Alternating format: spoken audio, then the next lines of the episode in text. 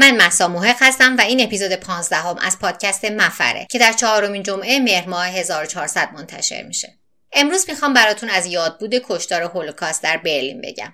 این مکان در محلی شبیه پارک که فقط یک بلوک از دروازه برندنبرگ یا همون دروازه معروف برلین فاصله داره ساخته شده. 19 هزار متر مربع و 2711 سازه سیمانی درش وجود داره. این سازه ها شبیه سنگ قبرهای بینامه. اولش ارتفاعشون حدود دو دهم متره همین که درش پیش میرین ذره ذره اینا بلندتر میشن و تا 4 و 7 دهم متر می‌رسن. ساختش اول آوریل سال 2003 شروع شده و 15 دسامبر 2004 تمام شده.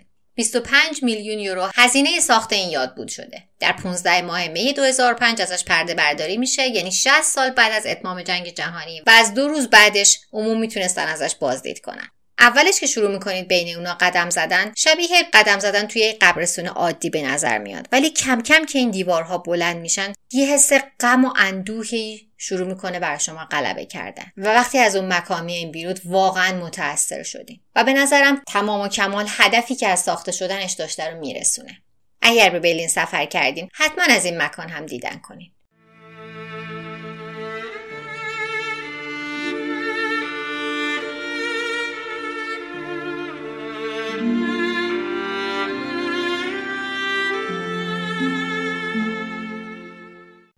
پادکست مفر در تمامی اپلیکیشن های پادگیر اندروید و آی و همچنین پلتفرم های ناملیک، شنوتو و تهران پادکست با همین نام در دسترسه. صفحه های شبکه مجازیش رو هم با سرچ پادکست مفر به فارسی پیدا می‌کنین.